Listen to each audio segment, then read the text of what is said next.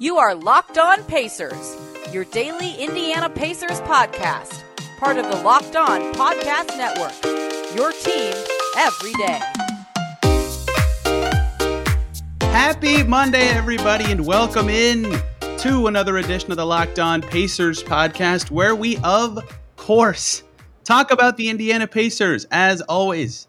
My name's Tony East. I cover the team for Forbes and the West Side Community News, and today I don't know what tone to use when talking about the Indiana Pacers because they sucked last week and they got embarrassed on Friday in Charlotte. And Rick Carlisle pulls the starters and sends a message.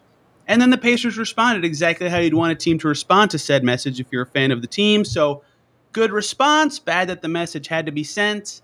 Lots to talk about with this team, and they've got a really tough opponent in Chicago tonight. And joining me to talk about the Pacers, what they're doing, the Chicago Bulls, a man who writes for so many websites, I need like Yakety Sax to play while they all scroll across the screen so people can see them all. Mr. Jackson Frank himself, Jackson, how's it going?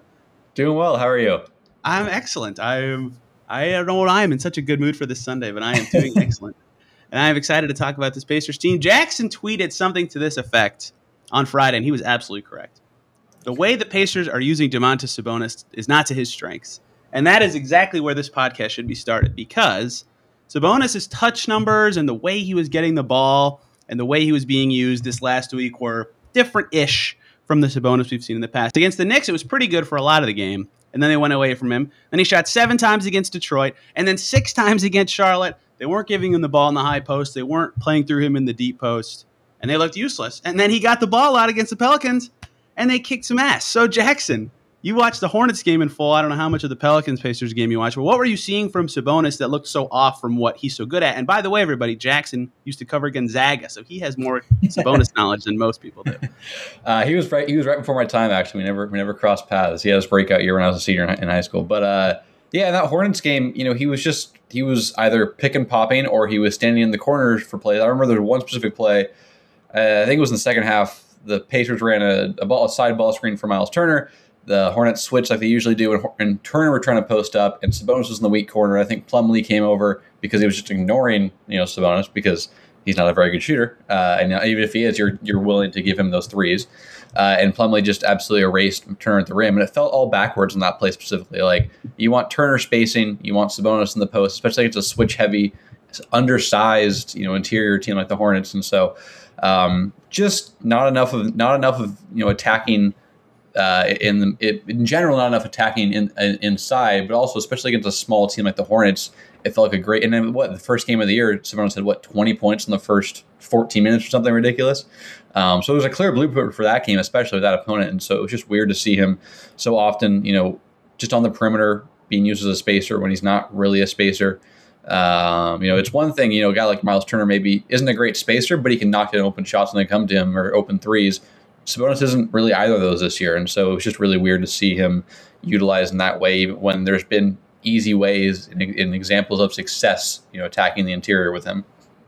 Yeah, if he he can be used as a threat away from the ball, I think, but not like that. You know, not in the weak corner because he's shooting horribly this year. Like it, you see thirty percent, it looks awesome, but it's like I think he had two games where he made it. Like, he was four for six on opening night, uh, and two for three against Philly and three for four against New York. And the rest of the games are all substandard three point games. So he's really inflated by three games. He's not a good shooter. Uh, I don't know why they would stick him in the corner like that. He's threatening from the elbows and kind of dunker spot creation areas where he can, like, hey, I'm huge. If you don't come cover me, I will just back up and score or hand it off to someone. And they weren't really doing that last week. And, and some of it was, you know, Rick Carlisle loves anyone on the court can shoot from wherever if, if, if they think they're open, and they have all these interchangeable roles, which is is good at times. It can really throw off a defense, but when it's so rigid, like they were playing against Charlotte, like everyone was so lot like I, I can't explain it. Like, well, I can. I'll talk about it later. They played more free against the Pelicans, per their own words, but they were just so like robotic. You know, they were like, okay, we got to get it to this guy so that we can do this thing. And Carlisle was kind of calling a lot of plays, and that didn't work, and Sabonis wasn't in the advantageous positions. I don't know why I just said advantageous like that. and it didn't work at all. They come out Saturday, and he's pushing in transition more, and sometimes that can be a turnover fest for him. Um, he only had two against the Pelicans, so it worked out. But he was pushing well in transition as a trailer he was creating. They got him the ball at the elbow, and something he's done way less this year that he really succeeded in with Nate McMillan and Nate Bjorkgren was handoffs, right? He, he still does some of them, but like he's the best screener in the NBA or in the top whatever three five guys at that. Like that's where his best thing is if you have him on the perimeter is right around the ball, making an, an, an advantage for the Pacers with a screen. So getting back to that just made too much sense, and I was surprised how much last week they were just not having him be close to the ball or involved in plays like that. Yeah, and I think you know if you're going to tie it to the you know the, the other big man there, and Miles Turner, he's someone like you look at that game against the Hornets, he had what three shots, maybe four shots and that's and that's because he's someone who was creation dependent, right? Someone else has to create an advantage, and Sabonis is the team's best avenue to do so. And if he's not in the if he's not being deployed in the, in the proper way, then Miles Turner doesn't get to shoot threes, doesn't get to tack off the dribble like you know we've seen him do the last couple years in, in, in greater frequency. So uh, all of it is there's a ripple effect, right? It's not just like Sabonis needs to get his touches so he can produce. It's he needs to get his touches so the offense can do things better. And I think the I think their numbers in general against the Hornets ended up being okay offensively. Jeremy Lamb got hot. Um, Brad so Wanamaker. Brad Wanamaker yeah. got hot. Brad, yeah, uh, and and all that. But yeah, it, when the when the starters are the normal rotation guys, I guess the starters, because some of those other guys helped fuel the runner rotation guys. But when the starters were in, the offense wasn't very good because the guys weren't being used properly. And there's a lot of Malcolm Brogdon shoulders, and and he's been awesome in a lot of ways this year. But um, you're leaving things on the table when you station, uh, you know, Sabonis in the corners, and you don't really get Miles Turner his ability to, you know, shoot threes and attack off the catch. So um, there's a ripple effect there, like I said. And so well, I didn't, I didn't, wasn't able to catch any of Saturday's game, but it's encouraging to hear that at least for for one night things were were back to the the way that Sabonis should be used because you know the the Pacers can be pretty good this year, but it's going to be you know reliant on Sabonis being Sabonis and how that affects the rest of the offense. Jackson, are you ready for some lazy reductive analysis using numbers? Because boy, do I have some for you. Sabonis has five or more assists seven times this season. Okay, in those games, plus six against the Wizards, plus 15 against the Spurs, plus 19 against the Pelicans on Saturday, plus one in a loss against Milwaukee, plus 10 against the Jazz, plus five against the Sixers, and one stinker against the Nets. Right? I don't I, like. Yes, reductive. It's only seven games, small sample size galore maybe I'm I'm losing the forest and the trees here, but it seems like getting him involved and setting him up in situations where he can create for his teammates helps the Pacers outscore the other team when he's in the game. Maybe it's not that easy, but it just when they're when they're having him not be a creator for others and they're having him be just screen roll, stand in the corner, interchange roles with Miles kind of guy, it, he's not as effective. And I think that kind of sells it the most to me because he's not a good he is a good passer, but he's not like know, I think assists are an overrated metric for him because a lot of his assists are just handoffs or just tossing mm-hmm. over his shoulder or something. But I think that number there shows that when he's involved, at least in a way where he's around the ball, like I just said, it leads to success for this team. Yeah, I'd be I'd be curious to know maybe like in those games what his touches were. You know, we talked to you know there's been a lot of talk about his touches being down so much. He was what he was first or second in the league last year in touches behind Jokic or something. Um, and so I'd be curious, kind of. I think that you know the assists, I, I don't I don't disagree. I think there's definitely some some correlation there, but I think an even stronger you know correlation would be the you know or indicator would be the touches because that's that's how he did his best. I yes, ideally in in, in supercharged offense, Sabonis is more of a complementary player, but the Pacers aren't a supercharged offense. There's no Luka Doncic walking walking that door for Rick Carlisle. So uh, Sabonis is your best offensive player. Um, you know, maybe maybe you prefer Malcolm Brogdon, but um, regardless, he's he's one of your most important, arguably your most important, and so you got to use him properly. And it, as you mentioned, there's there's examples of it working, and and I think I think especially this year, you know, we're in such an interesting space in the NBA, and that like there's not really one style. You know, for for a while, everyone tried to do the small ball, and then maybe there's a little bit of tall ball. You know, recoil. Um, but there's a lot of teams that play small. You know, the, the, the Hornets play small. Like, uh, you know, I'm sure there's a few others that I'm missing. I'm just using the Hornets because that's a team in question right now. But um, I think especially for Sabonis, that's someone who can just destroy all these teams that are going small. Um, and so you you got to get him the ball in the interior because he has great footwork and he's patient and he he will pivot seven times and, and finally score with an up fake and and step through. So um, definitely given the NBA climate currently and how there's just so many different styles, and a lot of them are going small.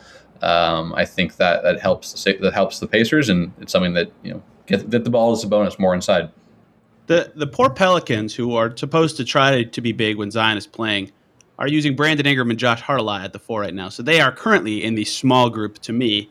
Uh, mm-hmm. Sabonis killed killed them, but they, they had nothing for him. So that was a that that's another example of a team like that. But yeah, like the Cavs are, are showing the huge wave can can come in and be successful again this year with super funk vibes from the Cavs. I cannot wait to watch the Pacers play the Cavs this year. And you live in Portland. You didn't even bring up the Blazers. I thought they were another small team that actually kind of mm-hmm. beat the Pacers with small size. Robert Covington at the four was a big change for them. That and they've got they've gone with Larry Nance recently at the five the last yeah. few games, closing games. The Pistons are pretty small as well.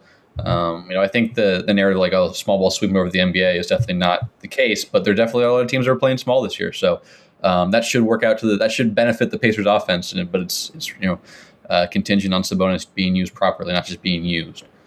Hey guys, quick little break so I can tell you about two awesome groups of people. First up, the good folks over at PrizePicks who are making daily fantasy made easy. They have the best NBA DFS prop game on the market. They offer more props than any other DFS prop operator and offer all the superstar players as well as bench players, only recording a handful of minutes each game. Any prop you can think of yardage, touchdowns, interceptions thrown, they got it on there. All users that deposit and use this promo code to receive a 100% de- deposit match up to $100. Just use this code NBA. When you sign up, you can do mixed sport entries. They have an award winning app on both the App Store and Google Play. Entries can be made in 60 seconds or less. It's that easy. PrizePicks is safe and offers fast withdrawals. Don't check it out. Don't hesitate, excuse me. Check it out. Check it out, prizepicks.com today. Use the promo code NBA or go to your App Store, download the app today. PrizePicks is daily fantasy made easy. Let's also talk about DirecTV because if you're like me, this sounds familiar. One device to watch the game live, another to stream your favorite shows. You're watching sports highlights on your phone or iPad, and you've got your neighbors slash parents log in for the good stuff. Well, I got to tell you about a better way to get all that entertainment you love without the hassle. And finally, get a, your TV together. It's called DirecTV Stream, and it brings your live TV and on demand favorites together like never before so you can watch your favorite sports movies and shows all in one place. That means no more juggling remotes and no need to buy another device ever again. And the best part, there's no annual contract. Get rid of the clutter and the confusion and get your TV together.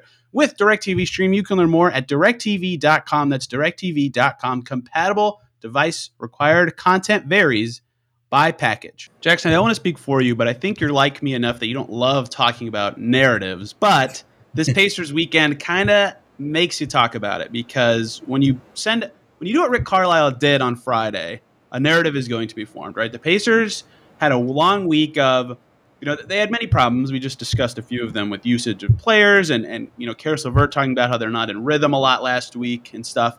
But also, even per the players' admission, the effort wasn't always there. And on Friday, the Hornets started the third quarter, smoked them on the effort game. And Rick Carlisle said, screw this. All these r- normal rotation guys are done. He played the full bench basically the whole second half. And it helped him that that group looked awesome and he didn't even need to pull them. They almost tied that game somehow. But he sent a message. And the next day, you know, Miles Turner said, yeah, you know, it wasn't a good 24 hours, but, you know, he kind of needed that. And then Sabonis said, yeah, you know, it sucked, but it let us play more free. And Carlisle said that, you know, he wanted them to play more free. And there, there is a narrative to this of one, it made them kind of realize like, wow, we need to, to kick it in gear and, and play our way a little more. Uh, and two, it made them realize they need to play more free. So we'll kind of dissect those points one, two. Do you feel like sending a message usually works pretty well? And I think in this case, Jackson, there's a little bit of luck on the Pacer side that it was a back to back because they didn't have time to like sulk on it or think about it or have to have a team meeting. It was just like, all right, we're flying back. We're playing the Hornets the next day, or excuse me, the Pelicans the next day. New Orleans, you know, you can forget those team names. You know, just just forget about it. Just forget about it and play the next day. You, you know, that doesn't happen very often in the NBA. It's like per each franchise, probably once every three seasons. Do you feel like it's a thing that's usually this successful? Yeah, I don't. I don't know. I didn't love the move in the moment. You know, not playing. I think you know. I don't know if the Patriots would have won that game if they would have gone back to their starters. But um, you know, obviously it helped as as we mentioned that Jeremy Lamb and Brad Wanamaker caught fire, and, and maybe Rick Carlisle deserves some credit for rolling with those guys in that sense. But um, I didn't love the moment, but obviously something something changed. But also, as we mentioned, like Carlisle changed approach, right? Like it wasn't just the players figuring it out on their own. It was that Carlisle constructed a game plan that was better tailored to his player's strengths, which is important too. So, um, I don't, I don't know. I you know have to th- you know have to go back and you know think about all the times that the, you know players or coaches have done something like that. Um, not to that degree. I mean, sitting your starter for 20 straight minutes is is a very loud and yes. clear message um, that doesn't happen very often in my in my recollection. Um, so I didn't love it at the moment, but obviously something worked. Um, but at the same time, it, it was it was a it was a symbiotic thing, right? It wasn't just that like they went out and played the same way Carlisle, Carlisle wanted to, and Carlisle adjusted. So, um, I guess kudos to them. But I, yeah, again, I didn't love it at the moment, but you know, Carlisle is vastly more basketball than I do, which I tweeted about. But uh, I, yeah, I wasn't I wasn't a fan, but something worked, and so hopefully, hopefully Carlisle, like the players that resonates with them, but Carlisle also realizes, okay, we get Sabonis in the right spots, we're going to look better, and it obviously helps that the, the Pelicans are down on their luck in, in many ways right now, given the injuries and all that. Yeah, that, so Carlisle said after the Hornets game, he was like, "This is on me. Like I did not have these guys prepared to play." And look, you watch the game, like that that's maybe that's a little true, but that's a lot of coach speak. Like they sucked. Like you they weren't trying that hard and their system was kind of weird. So maybe some mental and, and, tactical preparations fell a little short, but like there was a lot of effort gaps from players that you're like, uh, you know, I appreciate you falling on the sword as the coach, but I don't know if I buy that. And so you kind of look and go, well, that's weird that he said that. But then he he he backed up his talk the next day by being a different coach against the Pelicans and saying, play more free, play your game. I'm going to be more hands off. Sabonis said some of it was like he was calling a lot of plays on this stretch they had Knicks, Pistons, Hornets. He was calling more plays in the game than he usually has against the Pelicans. He said, "No, I'm not going to do that as much," and they kicked some butt. And you're right, the Pelicans are are what they are. They're pretty bad.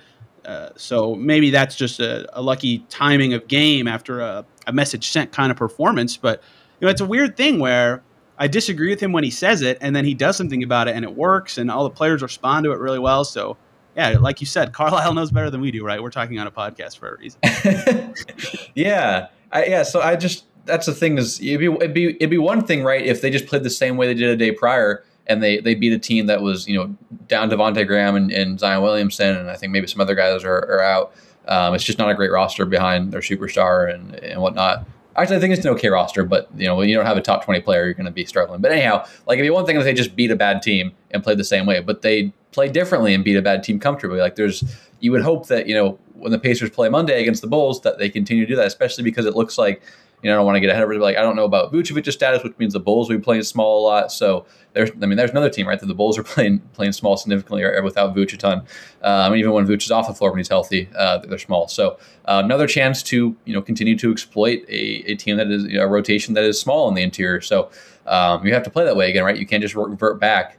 Um, you have to learn from it. So um, yeah, there's definitely some luck involved with it, but um, yeah, it's just it's just so interesting to say. Yeah, it's it's all on me, but uh, something you do something the coach is something different, and then it looks different. Uh, so you got to sustain that, especially because it's a great opportunity to do that against you know Bulls opponent. You're not playing a tall ball team you know on Monday, so uh, they should have a good good opportunity to replicate what they did in, in, in some ways. Obviously, the Bulls are much better than the Pelicans, but uh, a good opportunity to keep playing that way.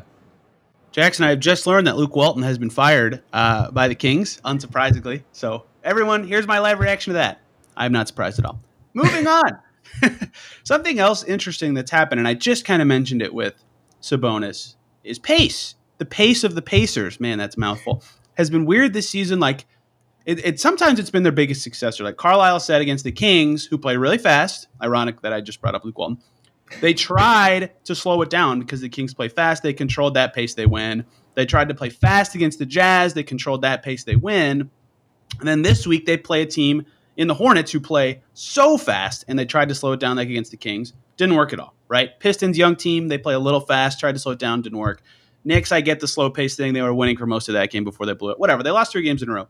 Pace control has been a big thing for this team. And, and Carlisle talked about how after defensive rebounds, they were last in the league in time of possession, like the slowest possessions after defensive rebounds. And for a team that was really good in transition under Nate Bjorkgren last year, one of the few things Bjorkgren did that was really effective – I was surprised to see that, that that was the or hear that that was the case. I didn't know that stat. So, what do you think of pace control and how much it impacts winning a game? And do you feel like that's something the Pacers can kind of lean towards, just playing a little faster? I talked about Sabonis emphasizing transition more per his own words. You know, how much can that kind of turn them around as they go forward? Yeah, that's interesting. I I really don't have a, a great answer. I think you know you mentioned earlier that like Sabonis, you know, was was good you know, leading some breaks, you know, against the Pelicans, but you know, he's a guy who can be kind of hit or miss there, right? Like he can get sloppy, he can kind of dribble himself into precarious situations.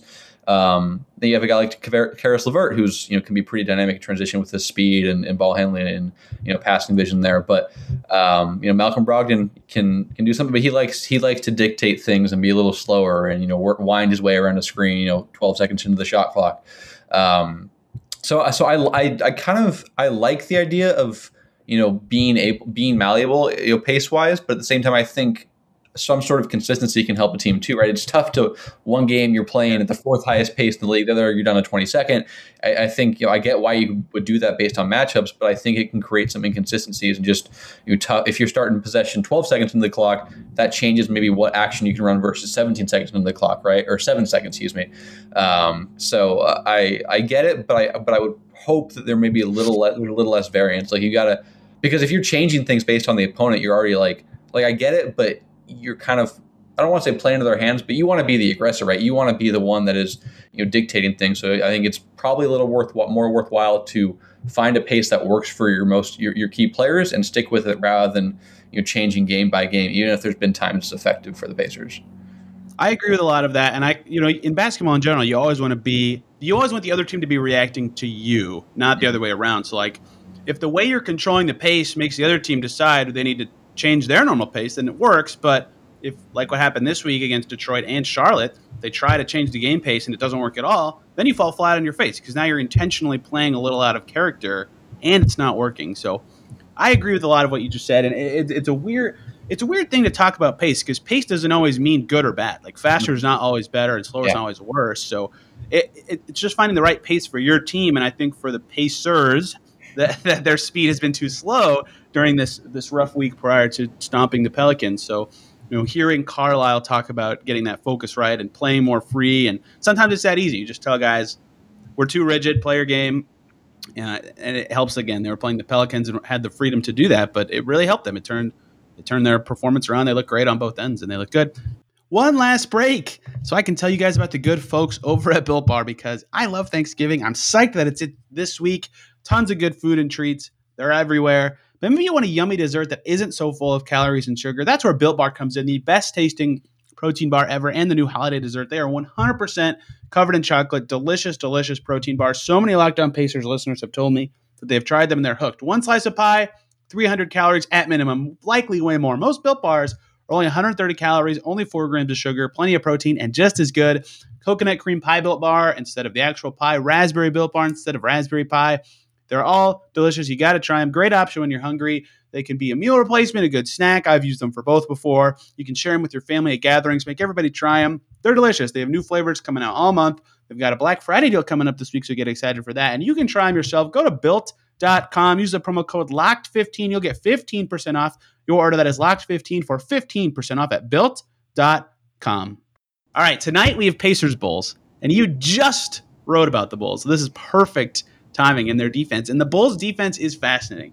And I have to tell on myself because I screwed up with the Bulls. I thought their defense would suck because I only thought about their high profile players, where like LaVine's notorious. His, his is more reputation than effect. He's a better defender than his rep, but you know, not necessarily considered a great defender. Same with DeRozan. Vucevic is all right, but slow foot speed. You just think of the stars, but like they have Caruso and Patrick Williams, even though he's not playing, who are good defenders, and, and some other guys who are stepping in and playing very solid defense to them, and their defense was actually like 16th or 17th last year, like not not that bad, right? And they added Caruso to that. It's like it was, it was lazy for me. I was wrong. Hand both hands are up for you YouTube watchers. Both hands are up. I was wrong about the Bulls defense, and Jackson just wrote about it. So first of all, tell everyone why the small Bulls are having so much success on defense this year. Yeah, I mean, I, I think I like I probably was like I was high on the Bulls, but a lot of it was because of the offense. Like I thought they would be okay on defense because Billy Donovan has a track record of, you know, we were talking about like fitting like tailoring schemes to players. He has a track record of doing that. He's not necessarily the most innovative, but he he he, he plays a way that, that makes sense um, for his players. You know, across the few the two teams he's coached now in the NBA. Uh, maybe I don't know. Is this he's only been two teams? I know like recently, but anyhow, uh, Thunder and Thunder and Bulls as of late, I will say. Um, what they do is like every one of their rotation, every one of their players in the rotation, maybe save you know LaVine this year, who I think has been okay, um, has been like a, a notably positive defender. De- DeRozan like has notoriously been very poor in his career, but this year's actually been pretty impressive, especially as a like he's active and help and he has size and, and length, and so that that you play attentively, you can make things happen at, at that size as a wing. So, um, what they do is they're really, really aggressive. Um, they're helping at the nail a ton. They're digging down on the post. The rotations are incredible. Like I don't think I've seen a team maybe save for the Warriors that make better rotations than they do this year. Um, like they'll they'll double in the post, or they'll you know guy will drive and they'll help off and they'll quickly recover the shooter. Uh, or maybe if a guy gets gets downhill, there's another rotation and they're helping the helper.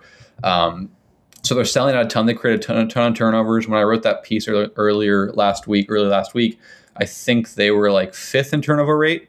Um, I don't know if they're still quite there after a couple more games, but they're they're doing they're still doing that a ton. Um, and then it fuels their offense. Uh, you know, we didn't even mention Lonzo Ball. Lonzo's been awesome this year on defense in general. Um, two areas that I thought he kind of struggled with throughout his career were like playing with physicality on defense and getting over screens, and he's been awesome in those regards. Um, his defense against Julius Randle and their loss to the Knicks uh, a few weeks ago was really key in kind of bringing them to, back to almost win that one. So um, super handsy, aggressive, switch a lot. Um, they're they they take risks, but they they have backline help. They just they figure things out. And Vooch, for all of his limitations, is really sound positionally and uses his hands really well. Um, Javonte Green's been awesome. Derrick Jones Jr. is creating a ton of havoc on defense with his length and, and ability to cover ground. So um, they'll have trouble against teams that have size and are really good passing teams. Like you know, obviously they were missing Vooch against the Warriors, but the Warriors are a great passing team, and they kind of picked picked that apart. They're they want you to they the Bulls want you to try and make that really tough skip pass through four defenders, or you know maybe like the, the, the Lukas of the world who can like manipulate the tagger, um, and so a lot of teams aren't capable of that. Um, but that's kind of how you can beat them. And you know the Bulls have some size in the interior, so I'm not saying they're going to like totally or the yeah the Patriots from side. I'm not saying they're totally going to dominate the, the Bulls defense, but there's some sort there's a little bit of exploitation there that most opponents don't have.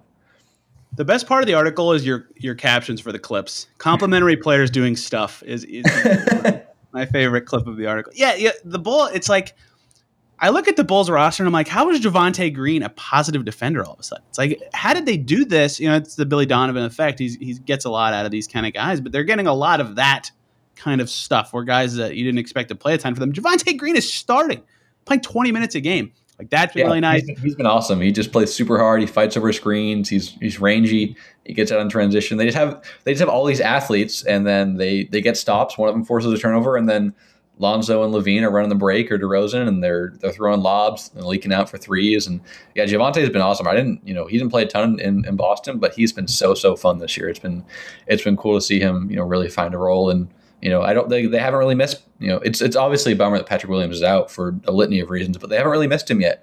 Um, maybe they would be nice to have a little more you know size in the front court, but um, Derrick Jones Jr. and Javonte Green have really been able to kind of fill his absence admirably. And Ayo and Tony Bradley are giving them like capable minutes. Like uh, what? what? How? Like you know, Tony Bradley was okay in his career sometimes, but it's just so surprising the way they've been getting a lot out of these guys. Somehow I didn't even mention Lonzo when talking about the guys they got that helped their defense too. I mean. They, they added a lot of guys. It was very lazy for me to assume their defense would be bad, and you know, I, I, do think people were a little too low on their offense. Like you're right that when you have like four guys who can create really good shots for themselves anytime, it's like how do you guard that really well? So their defense has been surprising to me, but I was mostly just wrong. But they're third and East for a reason. They're really good. But I think Vooch, you nailed that. Might be the biggest swing thing that makes. I, I'd still favor the Bulls just to get ahead of this, but this game possible for the Pacers as a win is he's in COVID protocols. He has been since the 11th uh, or the 10th. I one of those two days. I don't remember how the reporting exactly works with that, but it's 10 days out for sure. That would be today for recording or yesterday for you listening. Uh, and so you cover well, the. I think I think he he's he's vaccinated, so I think he just needs two negative tests if, from whatever. So oh. so, I, but I mean, I, I, mean, I haven't heard anything yet, but I think you know if he got two two negative tests in the span of 24 hours, he would be cleared to play. I thought positive tests were always ten days. I could be wrong about that. I, I don't actually know if he was it's, positive. It's murky. I don't. I don't know. It's, it's some trying to find all the the language and the, the protocols on that for vaccinated players has been they didn't necessarily distinguish greatly among that part of like they distinguish well you know what vaccinated versus unvaccinated players can do on road trips and all that but it's been tougher but I, but from what I know because Joel Embiid is you know for the Sixers is vaccinated and he's he's been out for almost he's been out like two weeks now unfortunately but he it was for him two just two negative tests in 24 hours so um, Vooch from what I've read report wise is, is vac- I think all the entire Bulls team is vaccinated um, so we would just need two negative tests but um, point being is, you know, the earliest you can come back is is tomorrow, regardless of that, right? Right. So.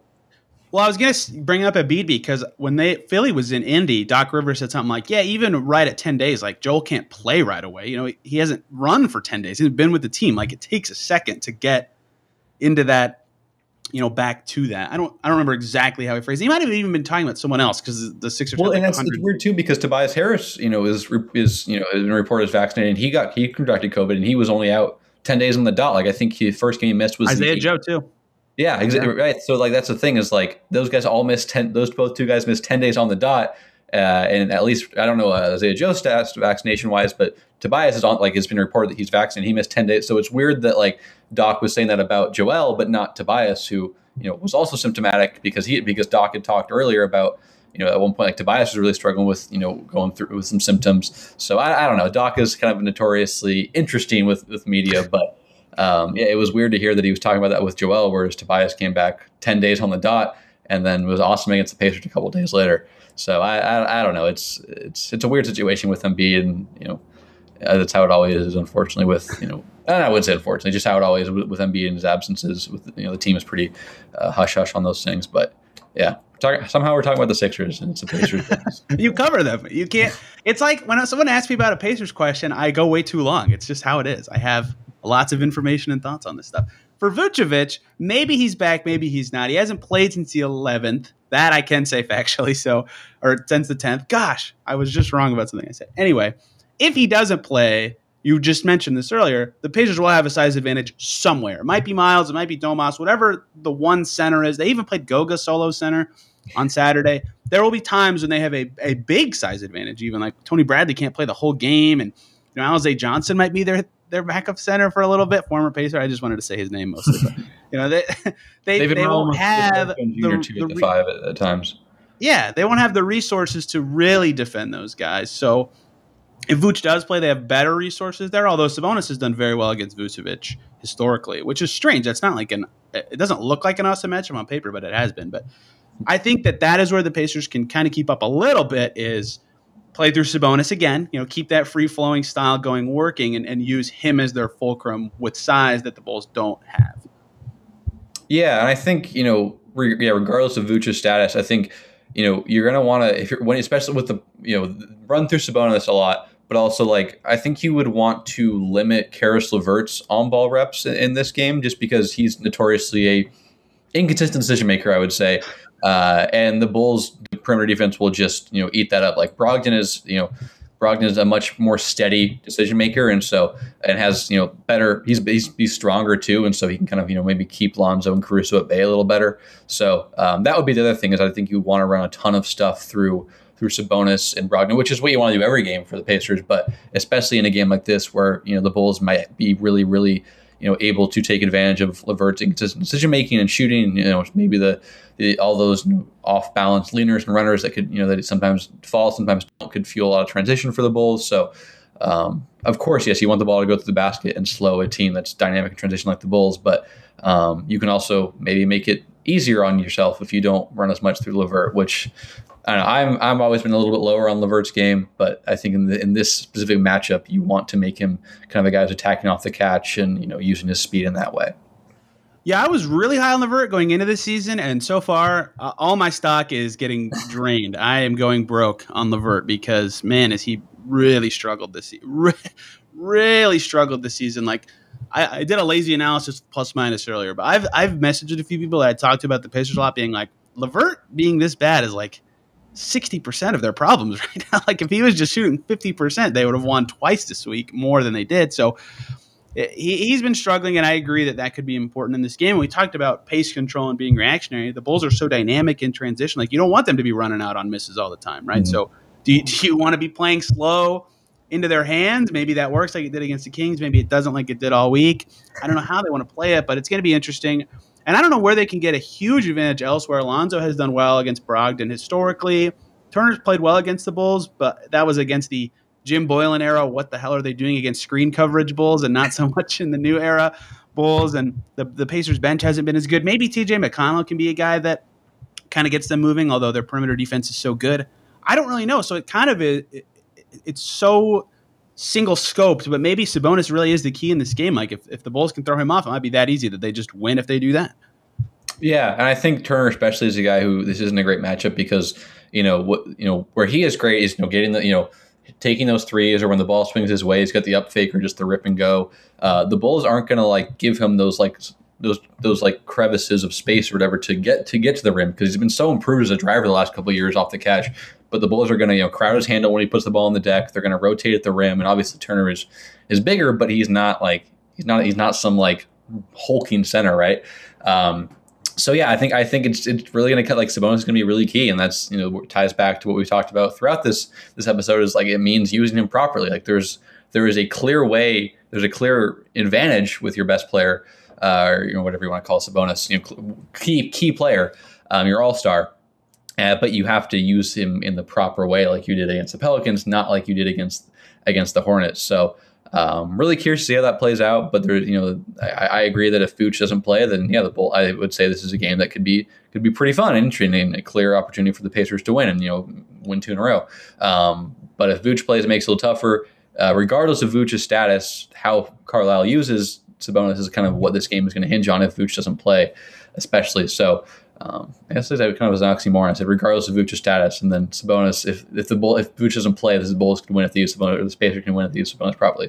My goodness, that was a word salad. Anyhow, I, will, I, will, kick it back to you as the host. I was I was cratering. Well, I've hit all the points I want to really talk about for this game. I have only caught the Bulls, I think, three or four times you know what I hate sometimes is when really good teams are in the Pacers division because they play at the same time. Like I struggled to watch the Bucks a lot last year because they played the same time as the Pacers. Are never on national TV.